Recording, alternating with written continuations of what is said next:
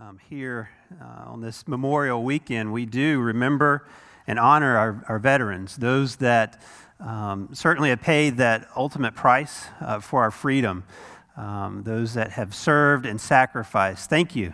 Thank you for our veterans. Thank you for um, your commitment to follow uh, the call, the call to, uh, to serve this country. And this morning, we're going to be in Mark chapter 1, verses 16 through 20. Mark 1, 16 through 20. And we're going to see a different type of call, a call that Jesus uh, has placed on each and every one of our lives. And so I'm going to go ahead and read uh, out of Mark uh, 1, 16 through 20. God's word says, Passing alongside the Sea of Galilee, he saw, that is Jesus he saw Simon and Andrew, the brother of Simon, casting out a net into the sea, for they were fishermen. And Jesus said to them, Follow me, and I will make you become fishers of men.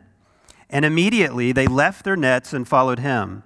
And going on a little farther, he said, he saw James, the son of Zebedee, and John, his brother, who were in their boat mending their nets.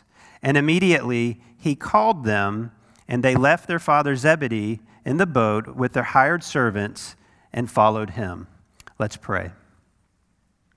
Heavenly Father, Lord, thank you for your word.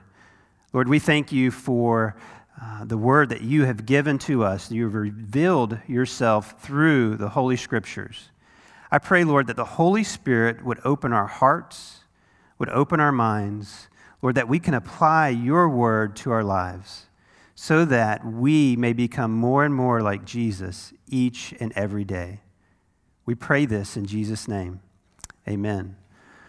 Well, here we see in God's word and scripture um, that Jesus uh, called ordinary men, right? He called ordinary men to sacrifice all that they had their livelihood, their family to simply follow him and to make disciples. And so this morning, my message is titled Follow Jesus right? Pretty simple. Follow Jesus. Um, and so, the main point that I want to make this morning is that, like the disciples, Jesus has called us. And not only called us, but he has empowered us to sacrifice all in order to follow him and make disciples. And so that's what we see in this passage. And there's, there's three points that I want to make. One is that Jesus calls us to follow him. The second is that Jesus empowers us to make disciples. And the third is that Jesus requires a response, right? And so here, the first thing we read in this passage in verse 16 is that passing alongside the Sea of Galilee. And so when I read that, the first thing I ask myself is, well, where was Jesus at? Why is he passing along the Sea of Galilee? Where is he going? So we ask these questions. And so that takes us back to the beginning of the chapter, the beginning of Mark. And we read in verse 4 that John the Baptist, he appeared baptizing in the wilderness and proclaiming a baptism of repentance for the forgiveness of sins. And so John the Baptist, as you will recall, John the Baptist was this man, uh, a Levite, one who committed his life to live uh, in the wilderness, to wear um, uh, camel uh, skin clothing, um, to eat uh, uh, locusts and honey. Now, we've heard of a lot of diets. Diets are very popular, right? You've heard of the Atkins diets, the keto diets. I've never heard of a John the Baptist diet. I've never heard that to go and eat locusts and wild honey. I don't know. Maybe there's something there. I'm not sure. But this is John the Baptist, right? So he's out there and he's proclaiming. In verse 7, it says, He preached, After me comes he who is mightier than I, the strap of whose sandals I am not worthy to stoop down and untie. I have baptized you with water, but he will baptize you with the Holy Spirit. You see, here in, in chapter 1, Mark is being very explicit, right? He, he's saying this John the Baptist is actually fulfilling Old Testament prophecy.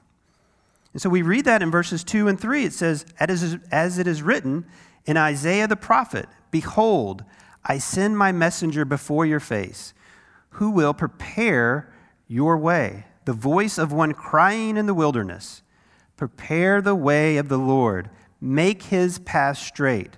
Here's the point Mark wants his readers, as he's writing this gospel, he wants his readers to understand that John the Baptist is the fulfillment of this Old Testament prophecy.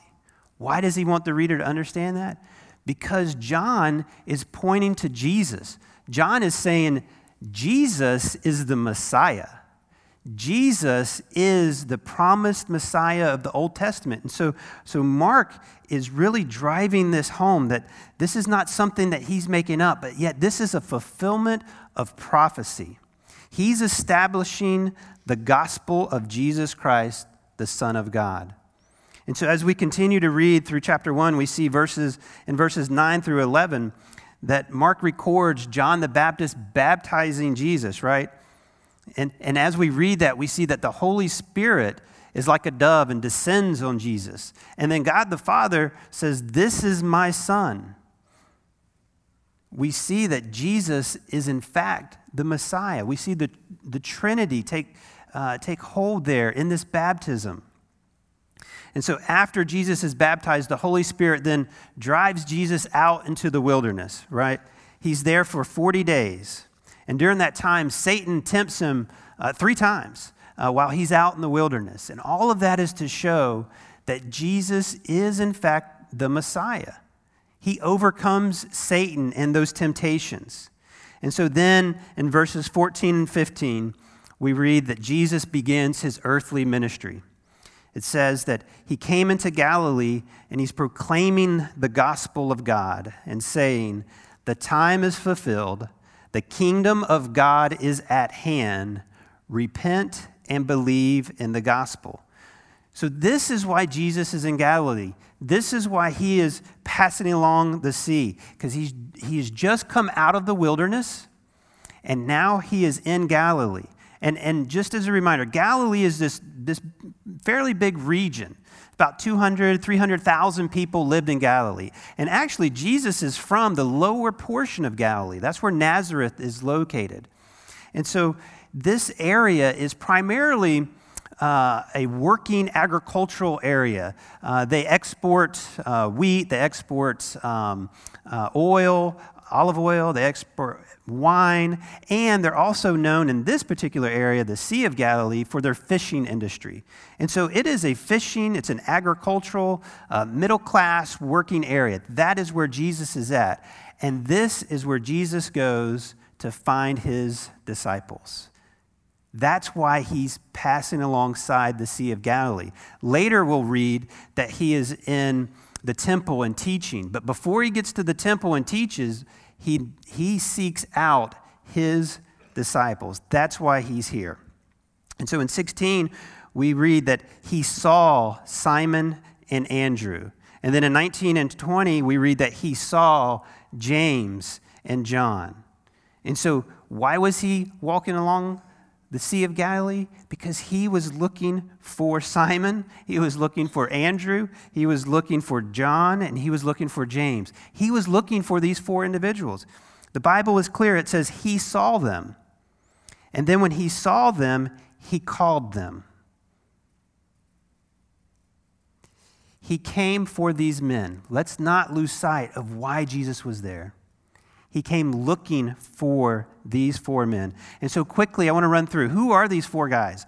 We know them through Scripture, right? So, quickly, Simon. Uh, Simon becomes one of the, the more prominent disciples. In fact, on each list in the New Testament where it lists all 12 disciples, Simon's name is always first. Um, his name is mentioned more in the Gospels uh, than anyone else except for Jesus. Uh, Peter Simon, also known as Peter, uh, speaks more than any other disciple. And Jesus speaks to Simon Peter more than the other disciples. Um, Jesus also rebukes Simon Peter more than any of the other disciples. And Peter actually rebukes Jesus. None of the other disciples did that. So we learn from Scripture kind of who this guy is. Who is Peter? Well, he's an eager guy, right? He's aggressive, he's bold, he's outspoken. That's who Peter is. He's the type of guy that would say things and do things before actually, you know, thinking it all the way through. Can you relate to anybody like that? Uh, no, no amens, ladies, no amens. Your husband is right beside you, so be careful. Um, but right, he, he was just an ordinary guy, just an ordinary guy. Well, Andrew, Andrew, we know is Peter's brother. Um, Andrew is, is kind of least uh, known among the disciples. Um, you know, Andrew and Peter, they were part of the fishing uh, community. Um, they would have probably known James and John as well. They probably uh, knew them for a long period of time as they were in the same industry. Uh, the New Testament really depicts Andrew as the one who would introduce people to Jesus. Uh, in John 1 35 through 42, we actually learn that Andrew introduced Peter to Jesus. Now, in Mark's gospel, he doesn't really get into whether or not Jesus had met the disciples before um, this encounter. Uh, that's not really Mark's point. Mark's point is Jesus establishes his authority, uh, overcoming Satan in the wilderness, and now he's called disciples and they responded in obedience. So that's kind of Mark's point to his gospel. When John, we get a little bit more details, right? And so in John, we learn that Andrew is a follower of John the Baptist, um, as well as the others. And, and Andrew actually encounters Jesus, and then he rushes back to tell his older brother, Peter, to say, Hey, Simon, uh, the Messiah is here. It's this guy named Jesus. And so he introduces Peter to Jesus. That's kind of what Andrew is known for, always introducing people to Jesus. In fact, when we read about the miracle of Jesus feeding the 5,000 with the, the fish and the loaves, who's the, who's the disciple that introduces the boy to Jesus to make that miracle happen? It's Andrew. That's kind of how we, we know Andrew. He introduces people to Jesus. And then the second set of brothers, James and John, sons of Zebedee. So, James, as we read the New Testament, now James is always the younger, or his, always paired with his younger brother, John. They're always together. Um, again, their family business is fishing. And apparently, they were pretty successful at it. They had enough resources that they were able to hire help. And we just read that, that when they left, there was hired help there with their dad, Zebedee. In addition to owning their own uh, business and in addition to it being successful, you know, Zebedee seems to possess some type of uh, prominent status within the Jewish community. We know that because in John 18, 15 through 16, we read that John was known to the high priest, right? And so Zebedee, he must be a man of importance. Uh, the family reputation has gone from Galilee all the way to Jerusalem. So this family um, is known in the community. And so then John, the fourth character here, John, um, the younger brother of James, he's a lot like his older brother. Both of them were ambitious and really kind of overconfident men, right? Um, he and James, if you'll remember, uh, they were very eager to call down fire from heaven to destroy the Samaritans. Um, sons of thunder is what Jesus called them. And so they were kind of a little overconfident. Um, they uh, also are the two brothers that argued. They argued over who's the greatest. So here's our um, band of brothers here. Here's our, our cast that Jesus is looking for um, Simon, named Peter. Um, now, also, just a side note on Simon and Peter, you'll always remember later, Jesus actually changes Simon's name to Peter, which means the rock. And in Matthew, we learn that he says, Peter, you are. Um, you are Peter. You are the rock, and on this rock I will build my church. And so, you know, Peter is pretty foundational in Scripture. Um, but he changes his name uh, from Simon to Peter, Jesus does. And every time you read Simon, when Jesus says Simon, um, that's usually not a good thing, right? That means Peter's messed up some, in some way. You can almost see him cringe whenever Jesus says, Simon. It's like, ah, you know, what, what did I do now? You know, I relate to this because growing up, if I heard my first, middle, and last name, I cringed. Stephen Charles Robert, ah, you know, my four kids, and I'm not going to mention any names, but this morning, my wife, my beautiful wife, Laura, called one of them by their first, middle, and last name. I thought, oh no, what did she do? I kind of gave it away. There's two girls, so now you just have to pick which one. Uh, but, you know, whenever Peter was doing the things he ought to be doing, Jesus called him Peter. When he was making poor choices, he was called Simon. Um, and so that's this, this group of characters that Jesus is looking for here at the Sea of Galilee. And the main point, the main point to all of this is these four are just ordinary men. They're fishermen, right? They're hard workers. Um, they're blue collar workers. They're business owners. Um, they're a little rough around the edges, but they're just ordinary men. They're, they're tough men, but they're just ordinary men. They're just trying to make a living, uh, fishing to support their family. That's all they were doing. And then Jesus shows up, right? Jesus comes looking for them. He saw them and he called them. He said, Follow me. In the Greek, that really literally means uh, to come after me. Um, it's a call to discipleship, to follow and to learn from the master teacher. This is not uncommon in the first century. This is uh, what many of the rabbi, um, would, the teachers, would have students that would seek after them and to say, I want you to teach me. Now, this is a little bit different, though. Jesus is different than the other teachers in so many different ways, but here specifically, instead of them seeking him, Jesus is seeking his disciples. Jesus is seeking his students.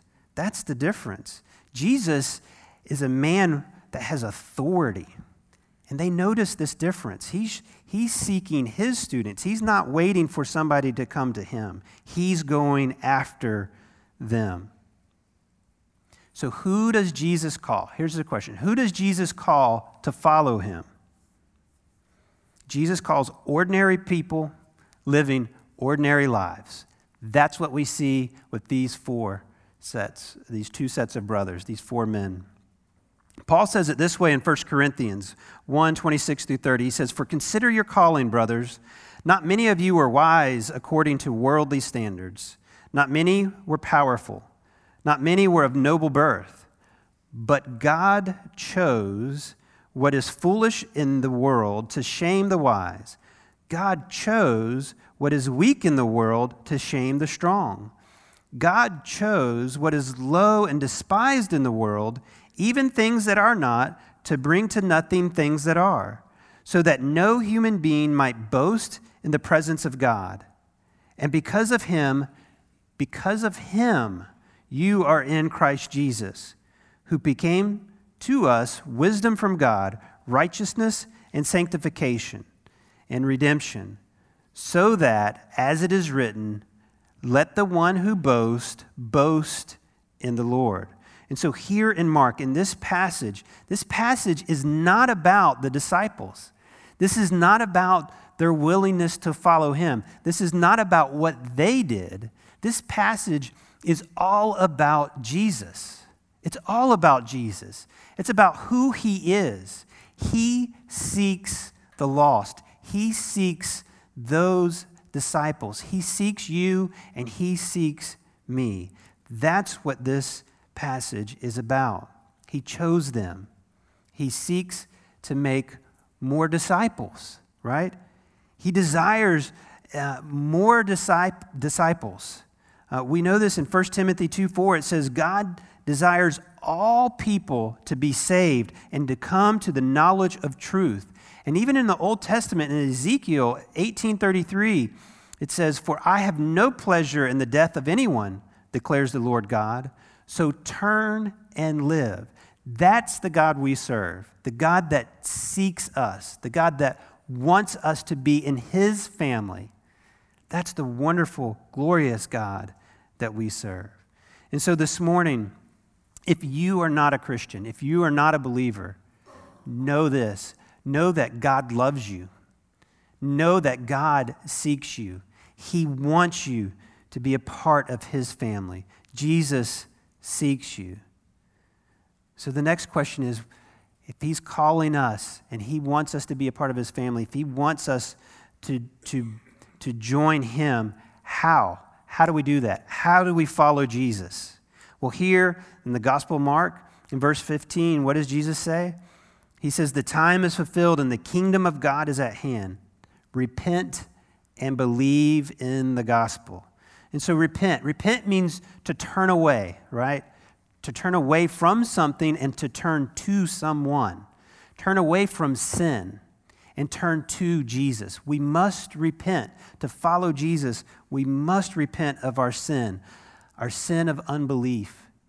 And then we must believe. We must believe in the gospel of God, the good news of Jesus Christ. We must believe that Jesus is that promised Messiah from the Old Testament, that Jesus came to this earth, that he was born of a virgin, that he lived a sinless life and that he died on the cross for your sins and for my sins, and that three days later, Jesus rose from the dead to live as our King. That's what we must believe. We must believe the gospel, repent of our sins, and believe in Jesus. This is the good news. This is the gospel. It's an, and it's a free gift. Paul says in Romans 10 9, if you confess with your mouth that Jesus is Lord and believe in your heart that God raised him from the dead, you will be saved. Right? It's easy to, to believe. It's easy. Uh, God does not make this a hard process, but, but there is a cost. There's a cost involved when we follow Jesus, and we can't forget that cost, right? In verse 18, we read about this cost. It says, And immediately they left their nets and followed him. And in verse 20, immediately he called them and they left their father, Zebedee, in the boat. And so they left their nets. The cost that these disciples had to make was that they left their livelihood. They left the only way they knew how to make money, and that was to be fishermen. They left their jobs, they dropped everything to follow Jesus.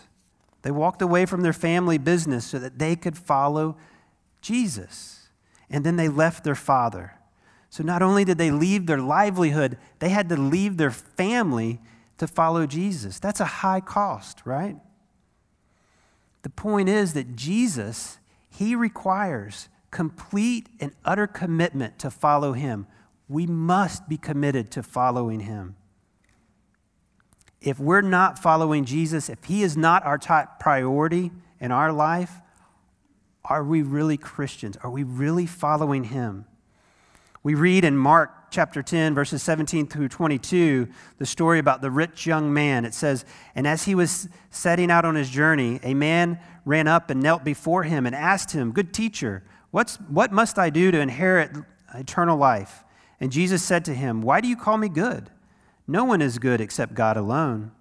You know the commandments do not murder, do not commit adultery, do not steal, do not bear false witness, do not defraud, honor your father and your mother. And he said to them, Teacher, all these things I have kept from my youth. And Jesus, looking at him, loved him and said to him, You lack one thing. Go Sell all that you have and give to the poor, and you will have treasure in heaven. And come, follow me. Disheartened by this saying, he went away sorrowful, for he had great possessions. Now, I read this and you think, Am I saying that everyone must sell everything that you have to follow Jesus? My answer to that question is yes and no, right? I hear people all the time say, well, what they're really saying and what Jesus meant is you need to have a willingness to do this. That's wrong. It's more than a willingness.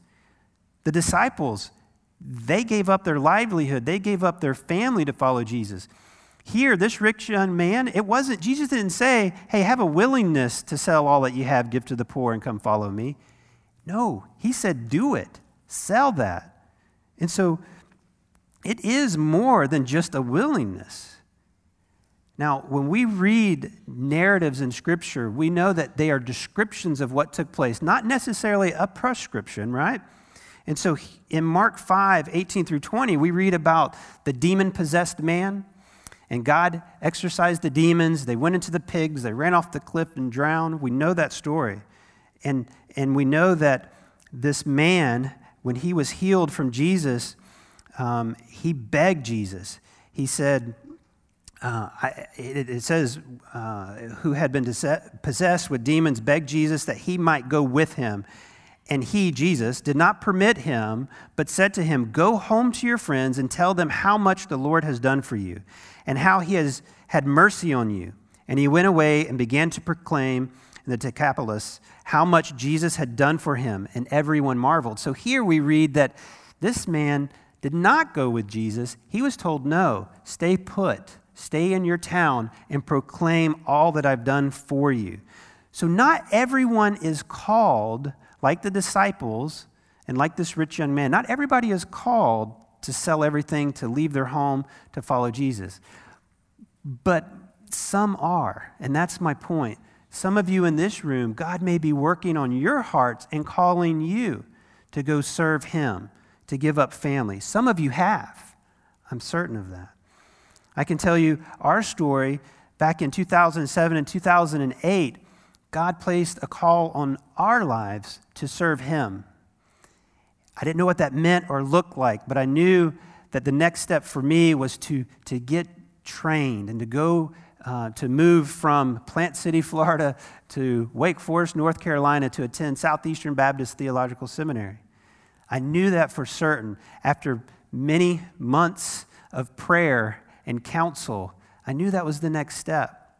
And even though the business that I was a part of, I was the succession plan, I was going to purchase that, we gave that up. We gave that up to follow Jesus, and He is worth it. Now, that is not something that I can do or my wife uh, could do. At the time, we just had two children. That's not something we do in our own power. Just like the disciples, it's not about us and what we did, it's about Jesus and what He can do through us. He gave us the power and the strength to take that very next step. For us, it was just a logical next step. We had no job waiting for us, we didn't know. We just knew that this is what God wanted us to do. And then ultimately, like what the video showed with, with our soldiers, God does call some people to pay that ultimate price and sacrifice, to die on the mission field, to die um, for Him, to share his word, to share the gospel.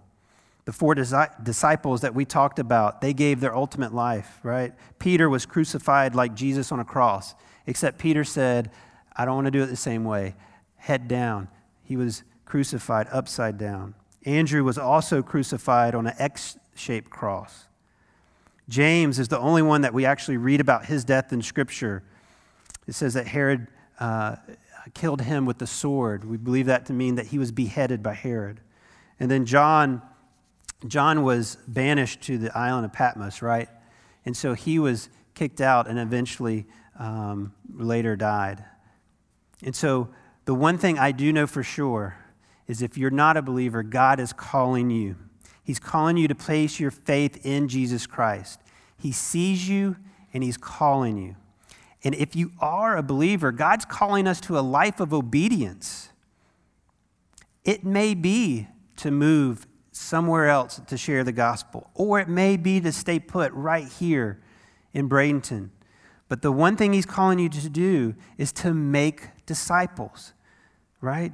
Here in verse 17, we read, And Jesus said to them, Follow me, and I will make you become fishers of men.